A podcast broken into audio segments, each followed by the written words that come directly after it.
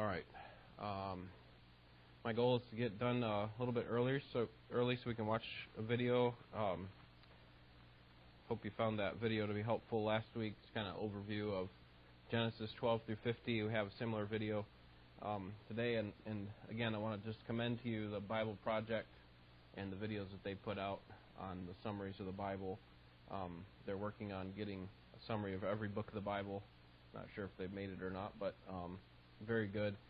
Some of it uh, we would disagree with because we're coming from a dispensational perspective, but for most part, they're speaking on behalf of, of God. They're summarizing the scriptures well. And so, like with everything that's not Bible, you have to use discernment. Um, right, you have to have to uh, question it whether there's validity to it, and uh, so just just like the book of the month, anything that's recommended, um, we have to check everything against the scriptures. Well, let me begin with the word of prayer, and um, we'll get started. Let's pray. Father, thank you for your word, and uh, thank you for the opportunity for over the next uh, several months to be able to just take a uh, overview of all the books of the Bible. Uh, Lord, we work hard to try to understand what you are saying to us, and we work hard to, to study through the scriptures together as a church.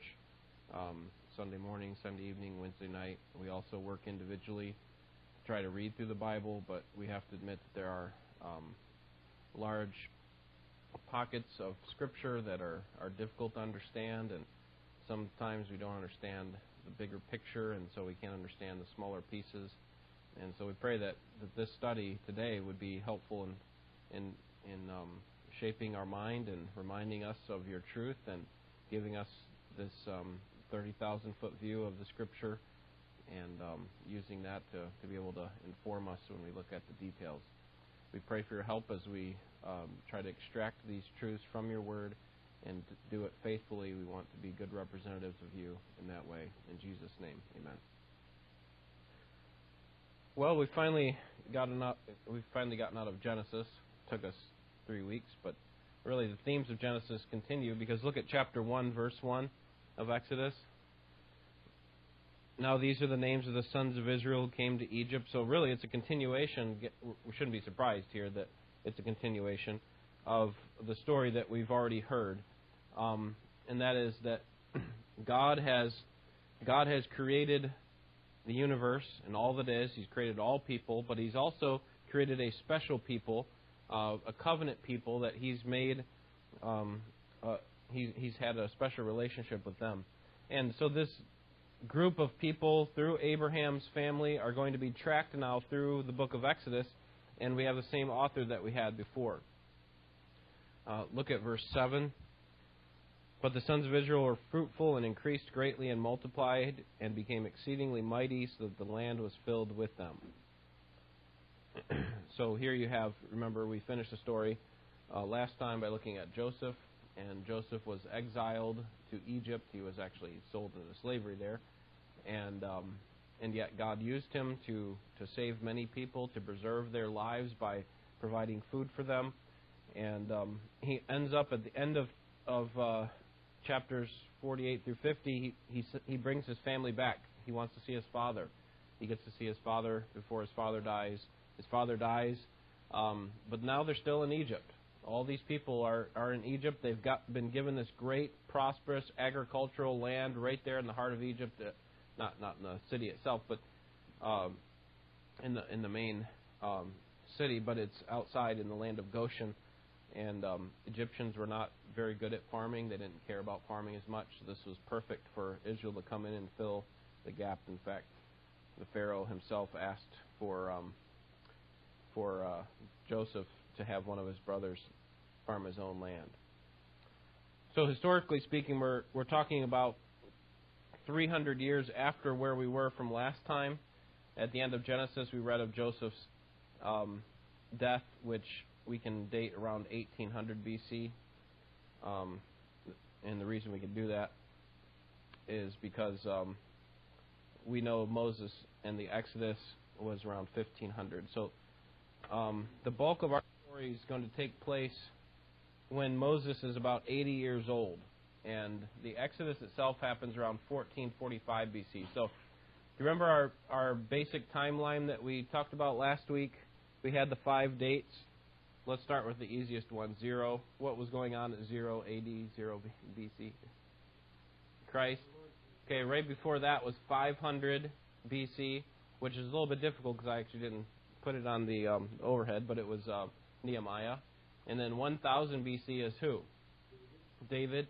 1500 BC, Moses this is what we're going to be talking about today, and then go back 500 years before that to 2000 BC, and you have Abraham.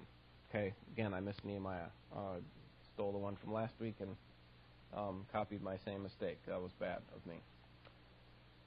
All right, so uh, so we're talking about this time period here around 1500 BC where this takes place. And again, I put a chart in there for in your handout with the historical or, or dispensational context to give you an idea of which dispensation we're in. That we've moved to a new era where God is working through this promise of the seed that He had given to Abraham, and uh, in, in, Genesis, and um, and this will take us all the way till Exodus 18. Some new revelation is going to come in Exodus 19:20, where you have the Ten Commandments and the law being given, and that'll move us to a dis- new dispensation. But for now, we're in the the dispensation of promise.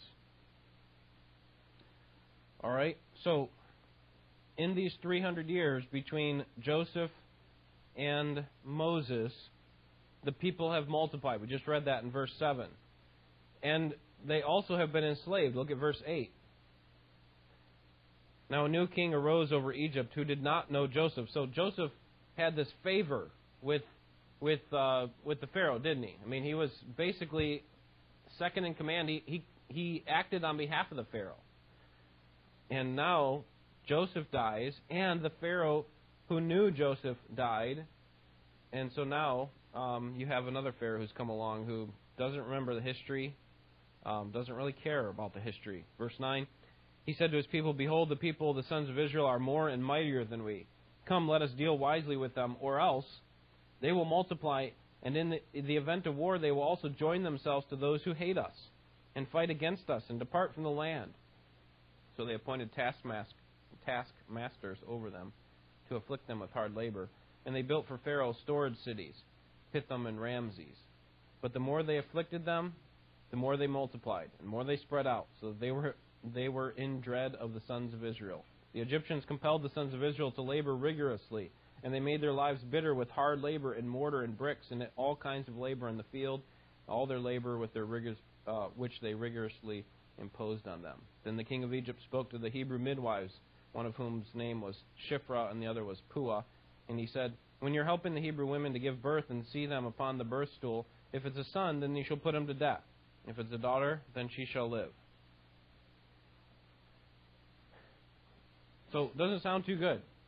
God had this great promise, and um, Israel's becoming a great nation. We can start to see that.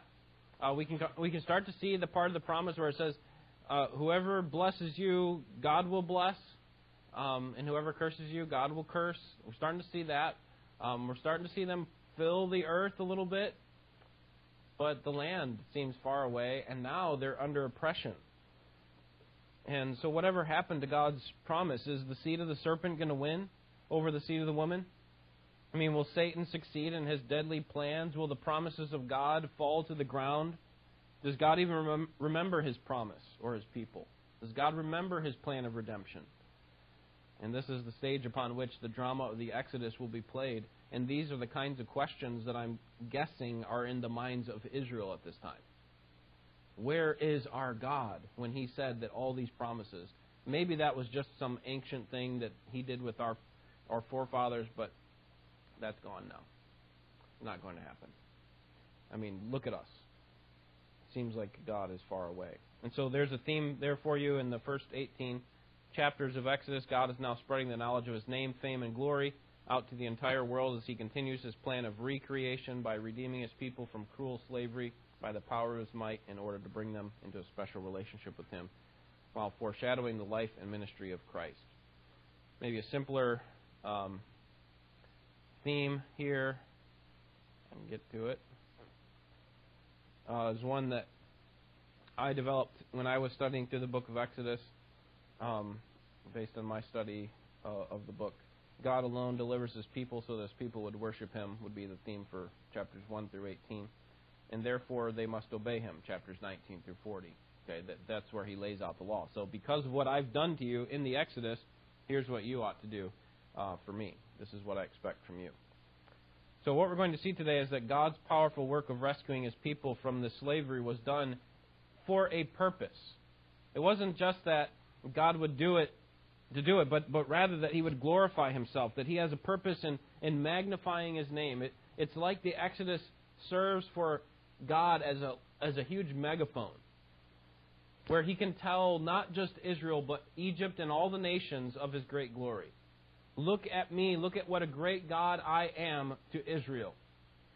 And th- this is what's going to happen in the Exodus. Um, let's begin our study of these things in chapter 3. Um, we don't have time to look at everything that's involved, but we want to see three overarching themes. First, the Exodus is a redemption from slavery. Second, the Lord alone is, is the one who saves. And third, he does it for a purpose, so that he would have a relationship with him. This is consistent with what we've seen about God. Ever since the fall, even before that, God was desiring to have a relationship with his people. But even after the fall, God says, I'm going to work to, to come and have a relationship with you so that I will be your God and you will be my people. And that phrase is, is repeated throughout the Old Testament and into the New Testament into eternity. So a promise that we have as well, that God wants to live among us and be our God. So let's consider each of these in turn. Look at chapter 3, verse 7. And would someone read that for us?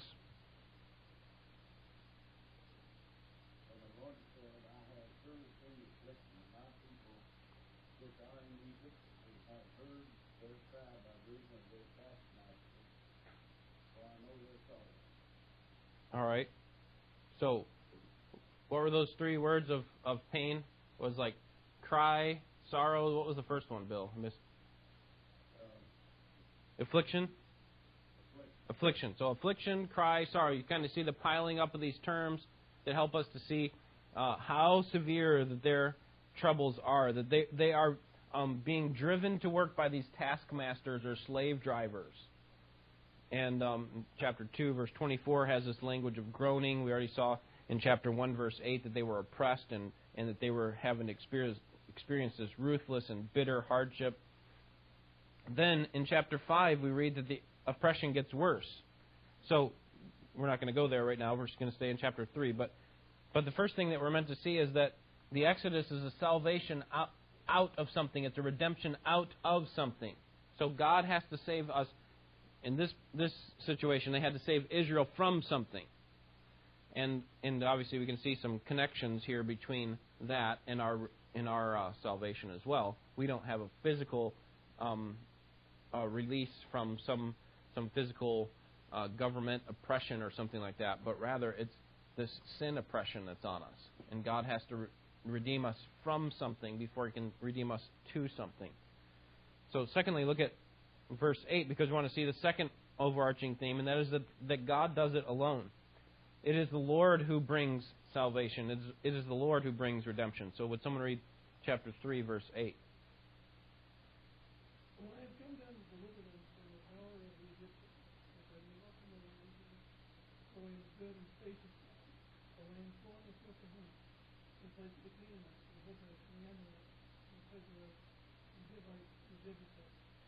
Okay, so notice that um, the subject there of the one who comes down to deliver, it's God. Right? There's no hint that Israel is going to be involved in this deliverance. There's no hint that Moses is going to lead in this deliverance. What God wants them to understand from the outset, outset is that He is the one who is the author of their redemption. He's the one who sources, uh, he, He's the source behind what is going to happen. But Moses is simply going to be a tool in his hand. We don't want to minimize the work of Moses, but, but ultimately we need to recognize who the deliverer is, right? We don't want to put unnecessary confidence or um, give unnecessary credence or glory to someone who doesn't deserve it. It's ultimately God, isn't it? It should be pointed out that the final act of deliverance from Egypt is accomplished through a blood sacrifice, which ultimately is not Moses, right? It's clear that it's God. He's the one who provides the blood sacrifice. He's the one who who authors it and uh, tells uh, the people how to do it. We'll talk about that more later. But but the point is that God is the one doing the redemption. The third thing that we see, this overarching theme in Exodus, one that we also see in the rest of Scripture, by the way, is that God redeems them to something, to have a relationship with them. So look at verse 8 again. I have come to deliver them from the power of the Egyptians, and then notice, and to bring them up from that land to a good and spacious land, to a land flowing with milk and honey. So he's res- rescuing them out of slavery into the land that he had promised. And this land is meant to symbolize a greater land that we are going to be a part of, really, that Israel is going to be a part of, and that we are as well. That is this future millennial kingdom, which will um, turn into this eternal state, this new heaven earth that, that God is pushing our world to. So we're focusing on three key aspects. God redeems his people out of oppression. God does it through a blood sacrifice. And God does it in order to have fellowship with his people. And um, this theme of the Exodus is one that runs throughout the Scriptures. Um, as you're studying through the Scriptures, as you're reading through the Scriptures yourself, you'll notice the the amount of times that the Scripture writers point back to the Exodus event. In the Old Testament, it is the most common um, event, or it's the most prominent event in all of the Old Testament. Okay, for us, in the New Testament, it's the cross, right? We're constantly pointing back to the cross, the resurrection, what Jesus did there. For the Old Testament, the greatest event in their history was the Exodus. And so you'll find that Moses is talking about it in his writings. Uh, he's using it as the basis for why they should obey God. For example, Exodus chapter 20. Okay, we're not in that section right now, but next week we'll get there. Exodus chapter 20. This will probably come up when we look at the Ten Commandments next week. But but the first two verses talk about how God had brought them out of Egypt. So this is the foundation for all. Before he even gives any commands, he says, "Remember, I am the God who brought you out of Egypt." Okay, so here here's what you should do: have no other gods before me. Do not make any idols. Do not take my name in vain. Remember the Sabbath and keep it holy. Honor your parents, so on. So, uh, the basis for all those commands, and really not just the Ten Commandments, but all the commandments, is that God had redeemed them. He points back to that great event. And, um, and the psalmist does the same thing. There's a ton of allusions there. If you can weigh um, words on a page, there's a ton of allusions uh, to the Exodus. The prophetic books as well are constantly reminding the people, you know, when they're they're the people of Israel at that time are in exile for the most part, or going into exile, and they're constantly reminded, remember what God did in the Exodus. Remember how God had delivered them from Egypt. And um, think that would make a good study sometimes, just to see all the references to the Exodus event. Unfortunately, there's no easy way to study that. I've thought about that myself. I'd like to do that sometime. Um, you can't just type into a search engine Exodus and find uh, the number of times it's repeated. You can't even do the word Egypt, um, and you can't do the word out. But probably a combination of those, you'd be able to find all of them, and um, and uh, be able to get a good study and see where where those all come up. Well, um, the Exodus is in many ways a symbol of what Christ would do for us in Luke chapter 9, verse 31, Jesus calls his death and resurrection a departure, but literally it could be translated exodus. It's an exodus from our former state, so that Jesus actually is the one who provides the redemption that we need. Just as they were rescued from the bondage of Pharaoh's slave drivers, we are rescued from the cruel grip of sin just as they were rescued through the blood of the lamb. I mean, the, the, the, symbolism is very easy to see there. The Passover lamb, Christ becomes our Passover lamb. He poured out his blood so that we could be rescued. And just as they were brought into the land, which symbolized a greater reality, we now are brought into fellowship with with God through His Son and the Spirit. And so, um, so we we have that uh, clear symbolism there from the Exodus to us. Well, let me uh, turn your Bibles to Galatians chapter four and see if you can see these three themes that we've been looking at. Okay, redemption from slavery, from bondage, by the hand of the Lord, and then two, have a relationship with God. See if you can see that in Galatians 4 4 through 7. And we'll try to point them out here. Galatians 4 4 through 7. Would someone read that out loud for us?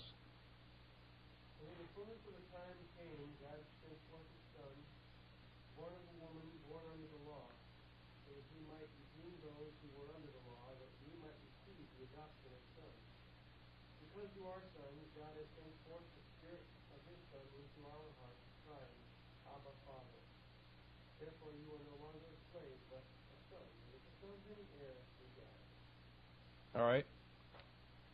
Where do you see rescue from slavery there, or do you? I don't want to force it onto the text, but do you see any rescue from slavery, any words that would indicate that? If so, what verse? Verse 4. So that he might redeem. So that's redeem means buying back out of bondage, right? Anything else? How about verse 7? You are no longer a slave, but a son. Okay, so there's that first idea of rescuing from slavery. God rescued us from something. And then the second idea is that we were, we were rescued by the hand of the Lord through a blood sacrifice.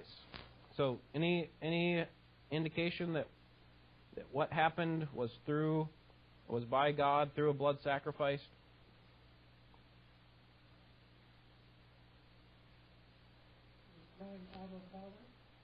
Uh, possibly. Um, verse 4 says that God sent forth his Son, and yeah, that we were born under the law. So um, the fact that he sent his Son, obviously, we have to fill in some details from the rest of the New Testament that we know, and that is that his Son is the one who would bleed for us. He would be that one who would be our sacrifice. And so we see that the way, in other words, the way that redemption happens is through this blood sacrifice of, of Christ our Savior. Number three, um, to have a relationship with the Lord. Do you see that at all? Verse 5, adoption as sons. And then verse 6, there's that idea of, you know, the reason we can cry out, Abba, Father, is because God has redeemed us. He has redeemed us by the blood of Christ. And so there's just one example in the New Testament of how these three themes kind of come together and show us what salvation is all about. It, the Exodus really pictures for us a lot of what God has done for us in our spiritual salvation. Um, listen to um, International Varsity Press Dictionary of Biblical Theology. Uh, talks about Exodus and says there are over 120 explicit Old Testament references to the Exodus in the law, narrative, prophecy, and Psalms. And it is difficult to exaggerate its importance foundational to Israel's self perception, it is recalled in liturgy, prayer, and sermon. As the preeminent saving event in their history, the Exodus profoundly shaped Israel's social structures, calendars, remembrances of the ancient past, and hopes of future restoration. Because of their conviction that the Christ fulfilled Israel's destiny, the New Testament authors couched their works in Exodus language, and albeit on a cosmic scale. So what what the Dictionary of Biblical Theology is saying there is that the New Testament writers um, wrote with the Exodus in view.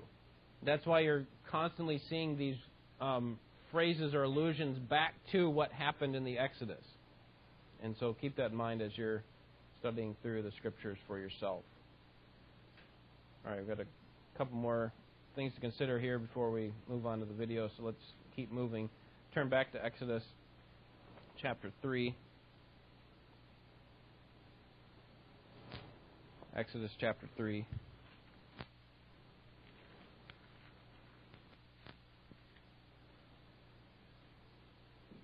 look at verse 13. Then Moses said to God, Behold, I am going to the sons of Israel, and I will say to them, The God of your fathers has sent me to you.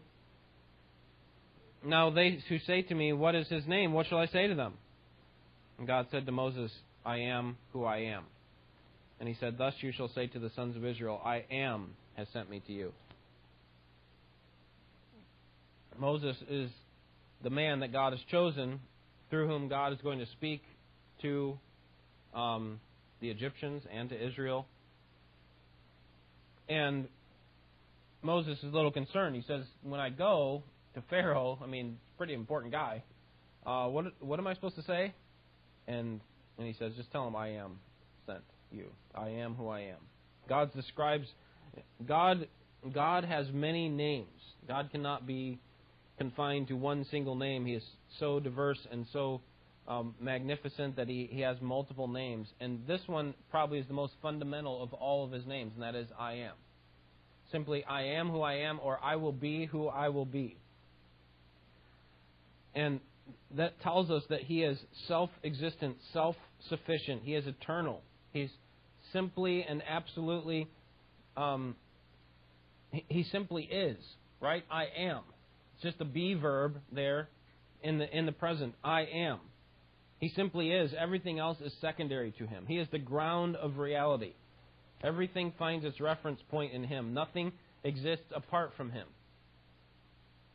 He's the one who determines all that is. He judges all that is. Everything exists by his will and for his glory. He is the I am. Well, the I am what? Simply I am. And he defines himself as a personal, relational God, calling himself the God of Abraham, Isaac, and Jacob. This name I am is where the Hebrew name Yahweh or Jehovah comes from. So, um, don't have time to, to get in this too deeply, but anytime you see the word Lord in the Old Testament with all with small caps, you know what I mean by that? Um, normally you have the capital letter for L, and then you have lowercase letters for O, R, and D. But whenever you see the capital letter L and then the smaller capital letters O, R, D, that's always the Hebrew word Yahweh or Jehovah, and it means I am. And, and you're going to see that hundreds of times throughout the Old Testament. So in your English Bible, you, that's one of the ways you can see that word Yahweh. Um, the interesting thing is that in John chapter 8, we don't have time to turn there. Um, Jesus is talking to the Pharisees, and they're saying, you know, you have a demon. We know you have a demon, and, and Jesus says, listen, um, I I was, um, how does that go? I was reading it this morning and I forgot. Um, kind of the back and forth there. Why do you not understand what I'm saying? You're of your father, the, devil. Uh, he was a murderer from the beginning. Um, Oh, he said, If you are Abraham's children, then you will do the deeds of Abraham. But if you're seeking to kill me, a man who's told you the truth, which I heard from God, this Abraham did not do. You're doing the deeds of your father. He, he basically says, If you don't believe in me, then then you don't know my father. And they're saying, wait a second, how can you say that? Um, how how can you say these things about Abraham being your father?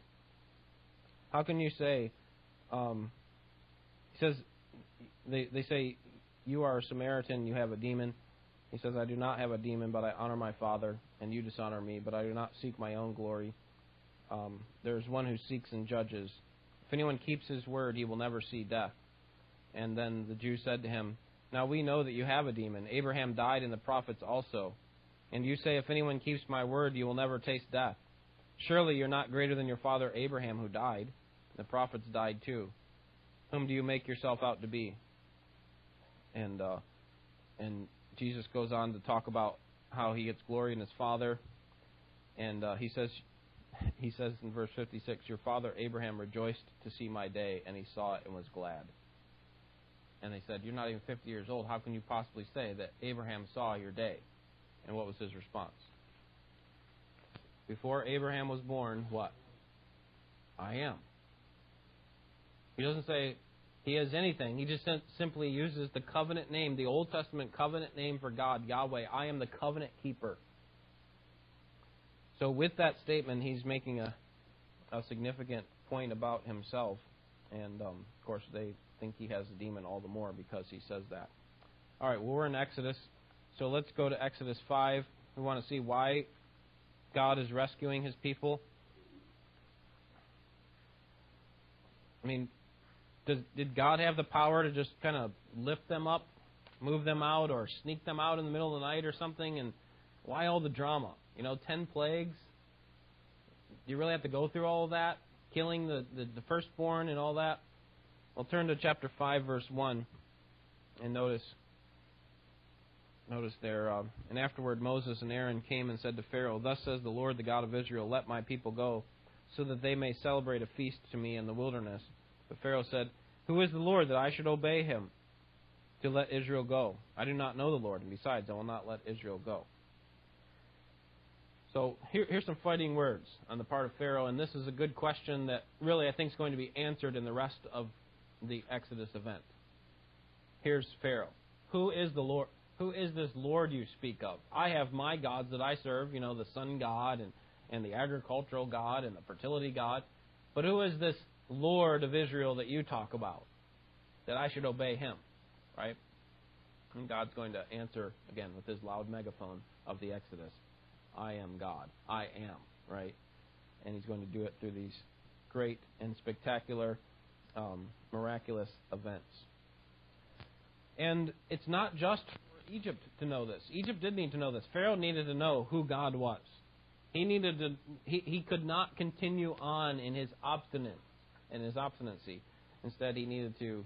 He needed to recognize who God is. Unfortunately, it seems like he died that way. But, but, but it's more than just Egypt that needs to know who God is. It's Israel as well. Look at chapter 6, verse 7. Then I will take you for my people, and I will be your God, and you shall know that I am the Lord your God. Why? Because I brought you out from under the burdens of the Egyptians. See, Israel, you don't get it right now. You don't fully comprehend who I am and who I am in relationship to you. So you need to know this. So I'm doing this for your eyes could you imagine? Have you ever read through the Exodus events picturing yourself as a Jew? You know, when the whole land goes dark, except for your little camp, or when all the animals die, or, or, or um, uh, get struck by this plague. What about, uh, you know, the frogs and the flies and the, the gnats, and the the water turned to blood? I mean, imagine how powerful of a scene that would be and how how um, impactful that would be to you for years to come. God wants people to know that He is the God of the universe. Notice verse five, uh, chapter seven, verse five: "The Egyptians shall know that I am the Lord when I stretch out my hand." So, God has a purpose in this. He's not just going to, "I want to get done what I want to get done. I want to remove them from the oppression." No, I want to show them something. I want to show Israel, I want to show Egypt. Verse 17. By this you shall know that I am the Lord. Behold, I will strike the water in the Nile. Chapter 8, verse 10. Then he said, Tomorrow. And so he said, May it be according to your word, so that you may know that there is no one like God in the world. Verse 22 of chapter 8. At the end of the verse, he's going to send these swarm of flies in order that you may know that I, the Lord, am in the midst of the land. And so on. We could go out throughout um, that, that God wants Israel and Egypt to know that He is God. Now turn over to chapter 9, verse 14, because it expands out beyond that to the rest of the world and indeed to us, later readers, I think. Verse 14 of chapter 9 For this time I will send all my plagues on you and on your servants and on your people, so that you may know that there is no one like me. So there's Egypt needs to know.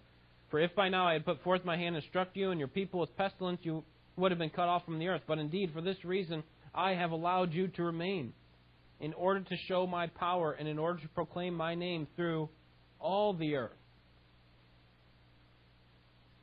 And indeed, this is what God uses later on for uh, Rahab and Jethro to come to saving faith. That they hear about the, the great power of the God of Israel who brought them out of Egypt. God is making his name known. He's showing who really is the powerful, the great God of the universe. Um, all right. Any questions on any of this? We need to talk about the Passover. Like skip over a few things, but I want to get to that video quickly. All right. Finally, the Passover. Um, the most significant of the ten plagues is the is the the death of the firstborn. And um, it's not just about the death of the firstborn, really. It's about the deliverance of Israel. Look at chapter 11, verse 4. Um, says, About midnight I'm going about into the midst of Egypt, and all the firstborn in the land of Egypt shall die, from the firstborn of the Pharaoh who sits on his throne, even to the firstborn of the slave girl who's behind the millstones. All the firstborn of the cattle as well. Moreover, there shall be a great cry in all the land of Egypt, such as there not, has not been before, and such as never will be again.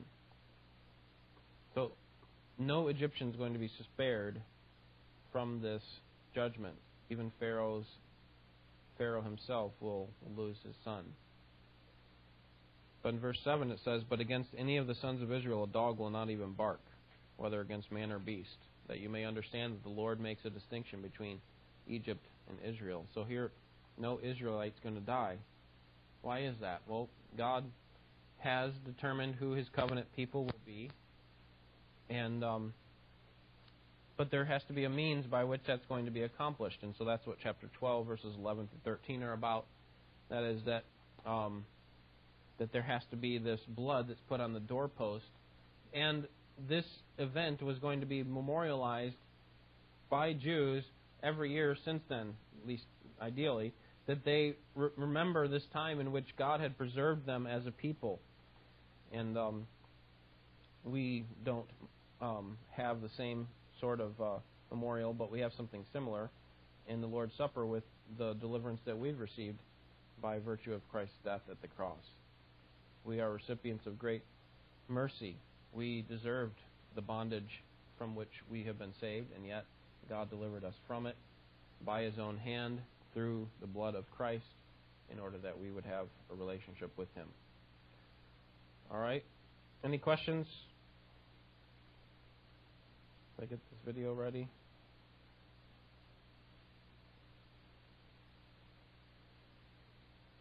Maybe.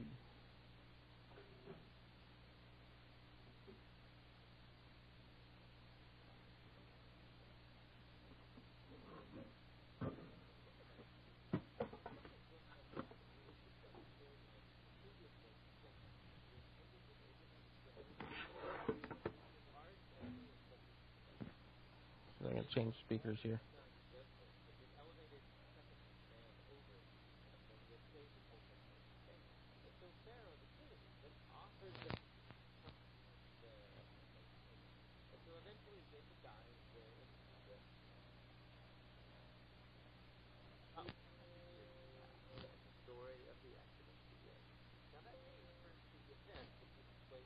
half of the book, Israel's exodus from Egypt. But the book has a second half that takes place at the foot of Mount Sinai. In this the book of Exodus is the second book of the Bible, and it picks up the storyline from the previous book, Genesis, which ended with Abraham's grandson, Jacob, leading his large family of 70 people down to Egypt. Now, Jacob's 11th son, Joseph, had been elevated